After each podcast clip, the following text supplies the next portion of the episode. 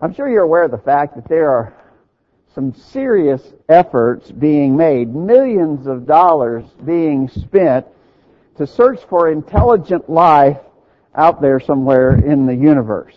Uh, again, I don't think that's any news to you. We know that NASA and other government agencies and probably other governments themselves uh, are in the business of trying to find extraterrestrial intelligent life. Uh, they're big listening devices that have been constructed, and they operate those things 24 hours a day, 7 days a week, 365 days a year, constantly pointing toward the outer space, trying to capture any signal that might be coming back. You know, there's a lot of background noise in the universe, but there may be a signal there that's coming from some intelligent life, and people have decided it's very important for us to try and find out what that is, to, to get some sign that there's life out there.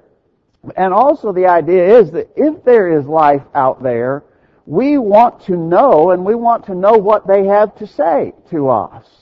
And so there's great effort being put forth to listen and pick up any signs of this intelligent life. We got a news flash for all those people who are involved in that sort of thing. There is intelligent life out there. And you're not going to find it with uh, uh, special antennas or radios or computers. That life that is out there speaks to us right here in the Bible. And so there is intelligent life out there, extraterrestrial, if you will. Uh, we're talking about God, the, the Almighty, the All-Knowing, the Creator of the universe. And He speaks to us, and, and we have the opportunity to know what this intelligent life in the universe has to say to us. Of course, he's, because He has revealed Himself to us in the Bible. For a few moments this morning, what we want to talk about is why we should study the Bible and how we should do it. This is a message from God. It ought to be very special to us and ultimately important to us to know what God has said. So we're going to spend just a few minutes this morning as we have started a new year and as we're trying to emphasize for us all that we spend more time in Bible reading and study. We're going to spend a few minutes talking about why we should study the Bible and then some simple pointers about how we ought to do it effectively. Before we get to that, we stop here just for a minute to say thanks to all who are here. We appreciate the fact that you've come this morning, uh, very much so. We have visitors with us and we're glad that you've come our way. Um, there's a lot of sickness. A lot of people are out with different ailments and so forth. Uh, we keep those in mind. We miss them and we hope that, that you will be well. But we appreciate your presence here very much this morning as we seek to worship God. Here we are on the very first Lord's Day of the new year. And we would encourage us all, just, just make the point. This is just the first of, of the rest of the year. We're going to be present every time we have an opportunity to assemble. Thanks for being here this morning. So why study the Bible and how should we do it? Let's start out with the first question simply being why. Why should we study the Bible? We put a lot of emphasis on that and we're constantly urging people to do that. Why? What's the big deal? Why is it so important? Well, first of all, it's how we know the mind of God. Uh, God is all powerful. He's all knowing. He's ever present. We really need to know what's on His mind. And the Bible supplies that information to us. Now, you remember the parallel we were drawing just a moment ago? If there's intelligent life out in the universe, we want to know what they have to say. Okay. Well, here is intelligent life. This is the all-knowing, all-powerful God who created the whole universe. Why shouldn't we be especially interested to know what He has to say? And He speaks to us in His Word. In the text that Trent read for us just a few moments ago from 1 Corinthians chapter 2, beginning at verse 9, as it is written, Eye hath not seen, nor ear heard, neither have entered into the heart of man the things which God hath prepared for them that love him.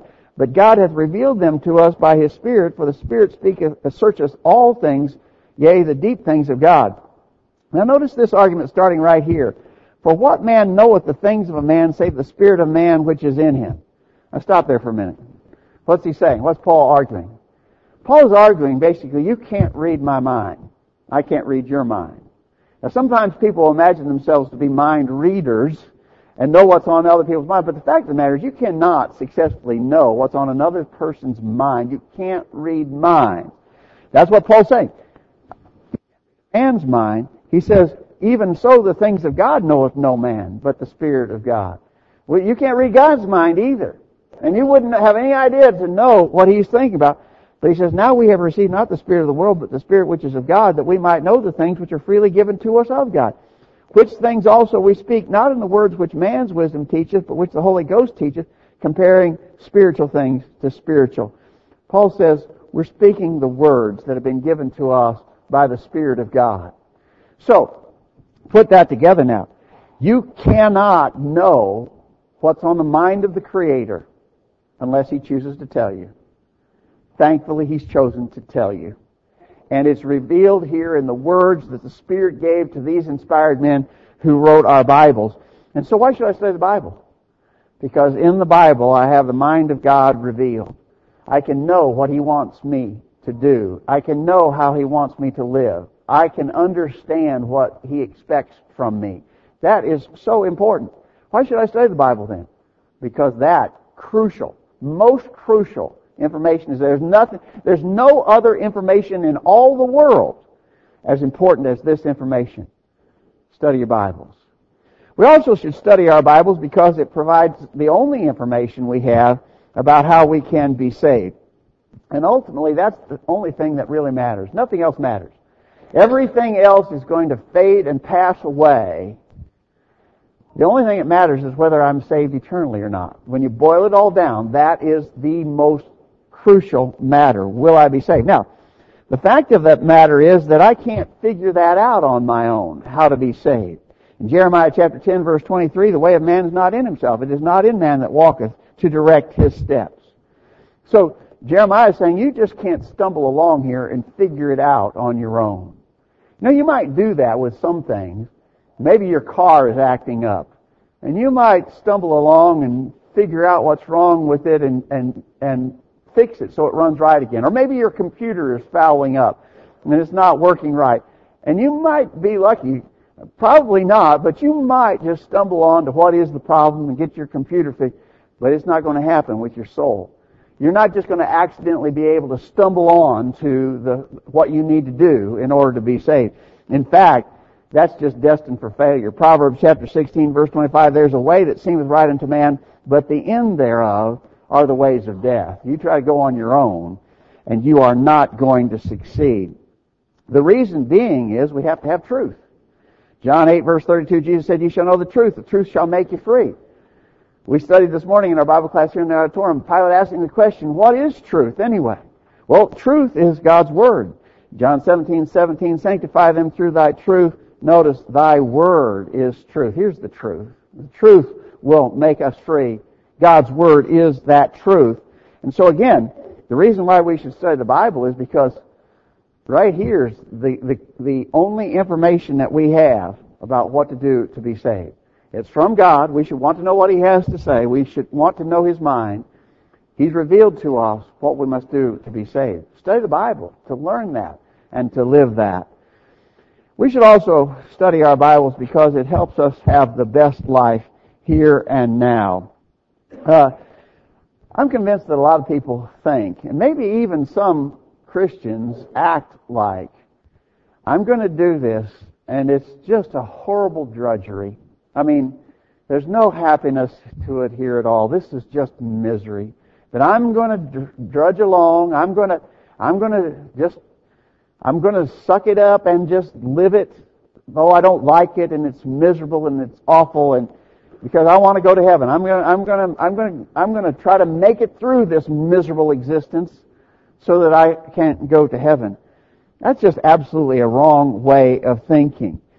In 1 Timothy chapter 4, the apostle Paul says, bodily exercise profiteth little, but godliness is profitable unto all things, having promise of the life that now is, and notice, the life that now is and of that which is to come. And so, Paul is saying here, what I hope our own experience has borne out. Living the way God reveals in His Word not only gives us the hope of going to heaven when this life is over, but makes our life the best it can be right now. As I say, uh, our own experience ought to prove that to us. Because we, we've all witnessed failures not only in our own lives, but in the lives of others. And when you think about some people who just abandon the scriptures and just live for this moment to gratify themselves in this present world, what do you see typically happens to those people? They bring upon themselves all kind of heartache and grief. There's no real happiness in that sort of a lifestyle. But on the other hand, we have also known people who've lived for God, who've devoted themselves to living as God reveals in the scriptures. And we've seen them live happy, fulfilled, satisfying lives. We can have, we can have heaven in eternity. We can have the best life now. And for those reasons, we ought to study the scriptures. So three simple reasons. Why study the Bible? To know the mind of God, to know what to do to be saved, to have the best life even now. How many more arguments do we need to put before you?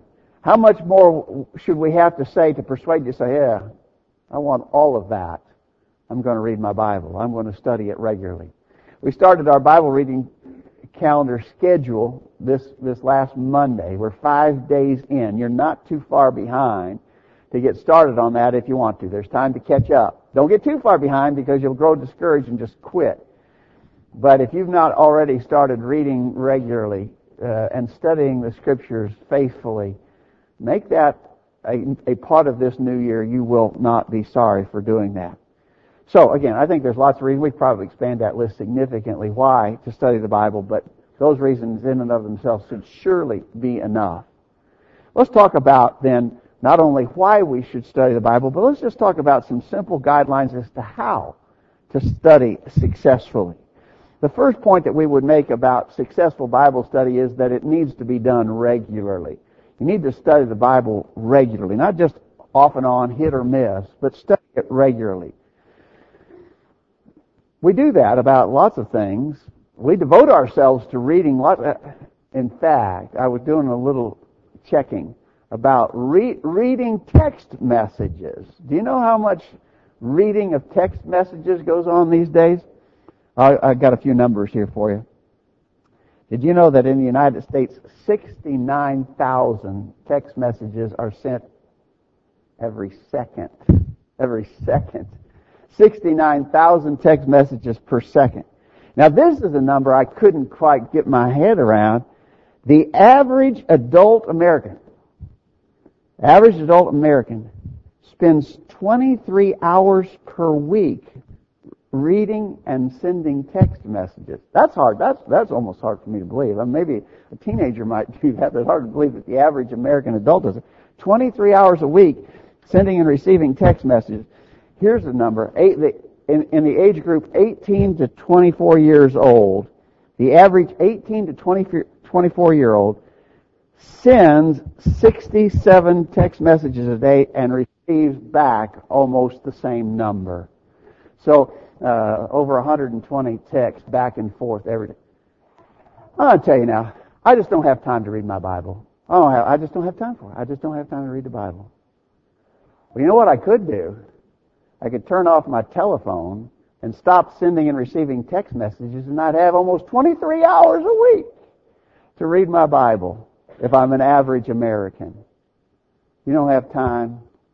You got time. And you are very regular about reading your text messages.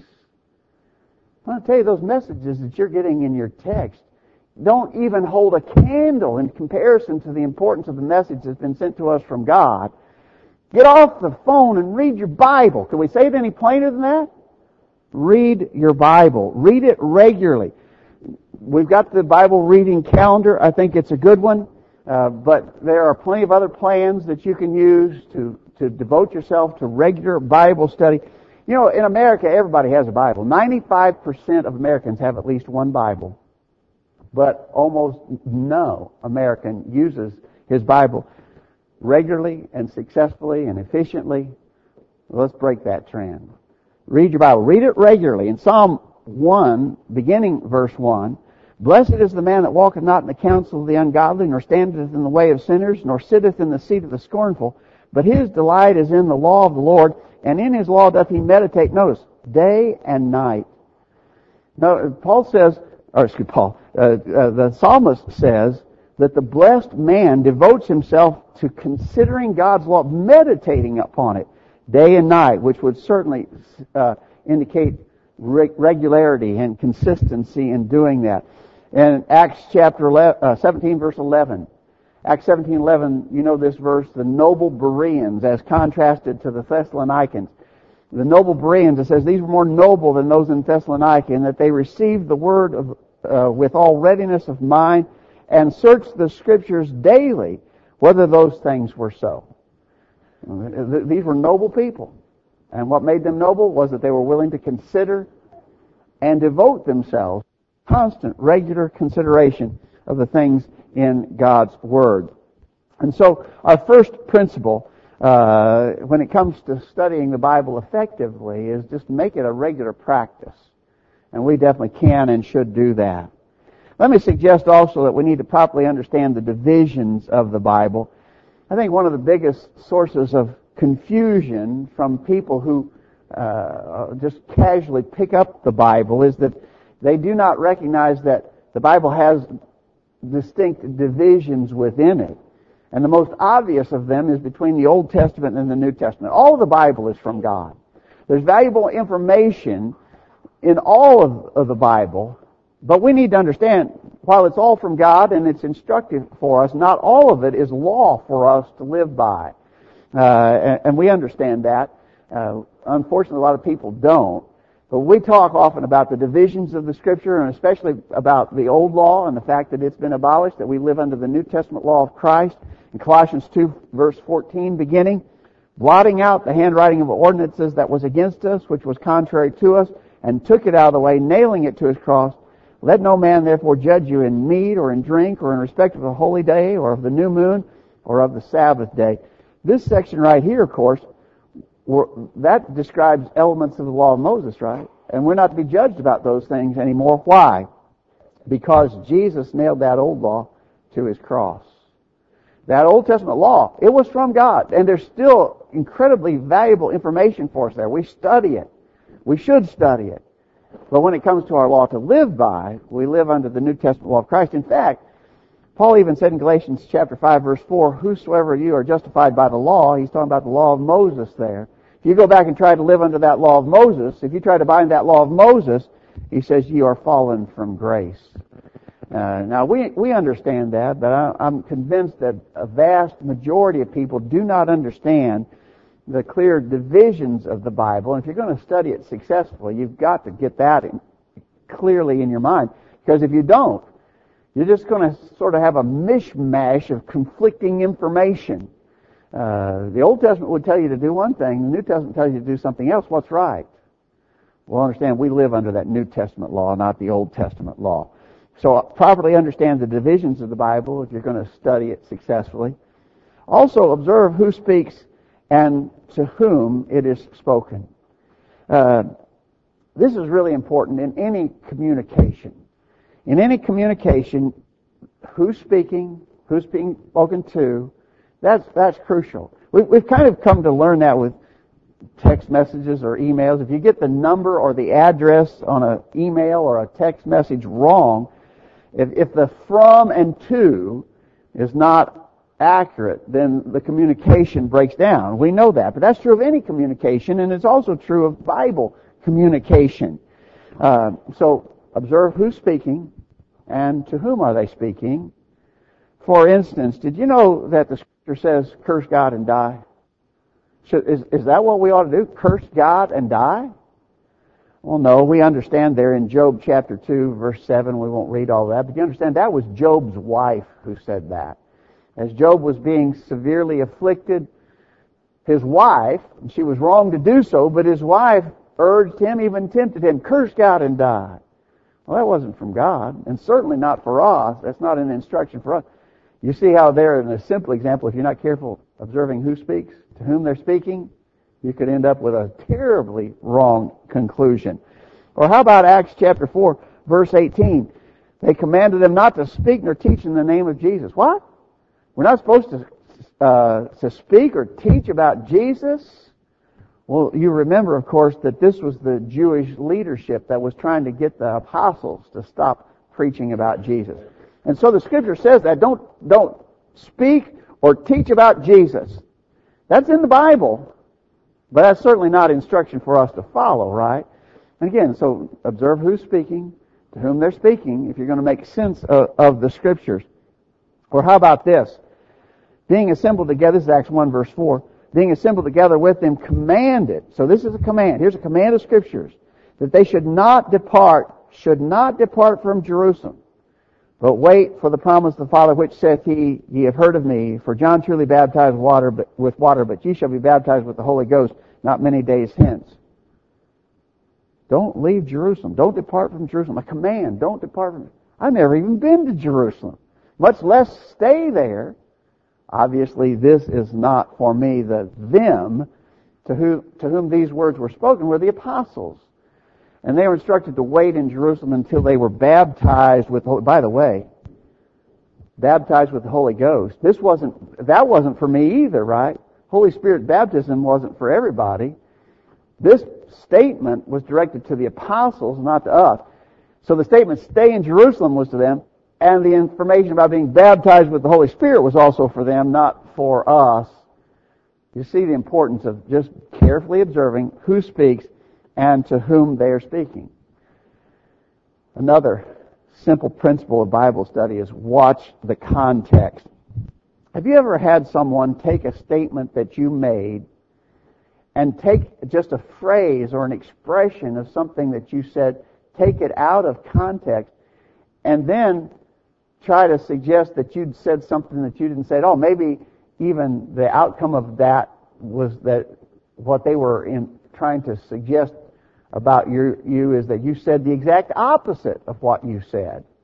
That's the danger. If people want to take your words out of context, they can really, they can really present a scenario that's totally false and, and try to say something about you that's absolutely not true. The same thing is, is also possible with the Bible. If, if you take things out of context, you can get the Bible to say things that were never intended. If you're willing to take verses or phrases or statements out of context. And so when we study the Bible, it's very important for us to, to study the immediate context of, of a statement or a verse, and then also to study the larger context of the whole Bible because the Bible doesn't contradict itself. Study the immediate context. Study the broader context of the whole Bible because if you don't do that, you, you're likely going to get a mistaken idea. Watch the context. Uh, the classic example, I've shown this one, you've seen this one before from other people as well. The classic example of how you could put together an argument by just snatching things out of context. Matthew 27 verse 3, Judas, which had betrayed him when he saw that he was condemned, repented himself, and he cast down the pieces of the silver and departed and went out and hanged himself. So Judas went out and hanged himself. Luke 10 verse 37, Jesus said to him, Go and do thou likewise. You, you need to go do that too. And then in John 13 verse 27, what thou doest, do quickly. Alright, so here's my argument. You're supposed to go out and hang yourself, and you're supposed to do it quickly. Everybody ready to sign on to that? Obviously not right, but uh, that's ridiculous, right? That's just a ridiculous illustration. But you see what you could do if you wanted to piece together things out of their context, right? What a conclusion you could reach. Well, in a more practical illustration of that, think of this. When Paul and Silas were speaking to the Philippian jailer, they said, believe on the Lord Jesus, uh, believe on the Lord Jesus Christ, and thou shalt be saved in thy house. Believe on the Lord Jesus Christ. That's what they told him concerning salvation. You must believe on the Lord Jesus Christ. And some people would latch on to that and say, therefore, all you have to do to be saved is just have faith.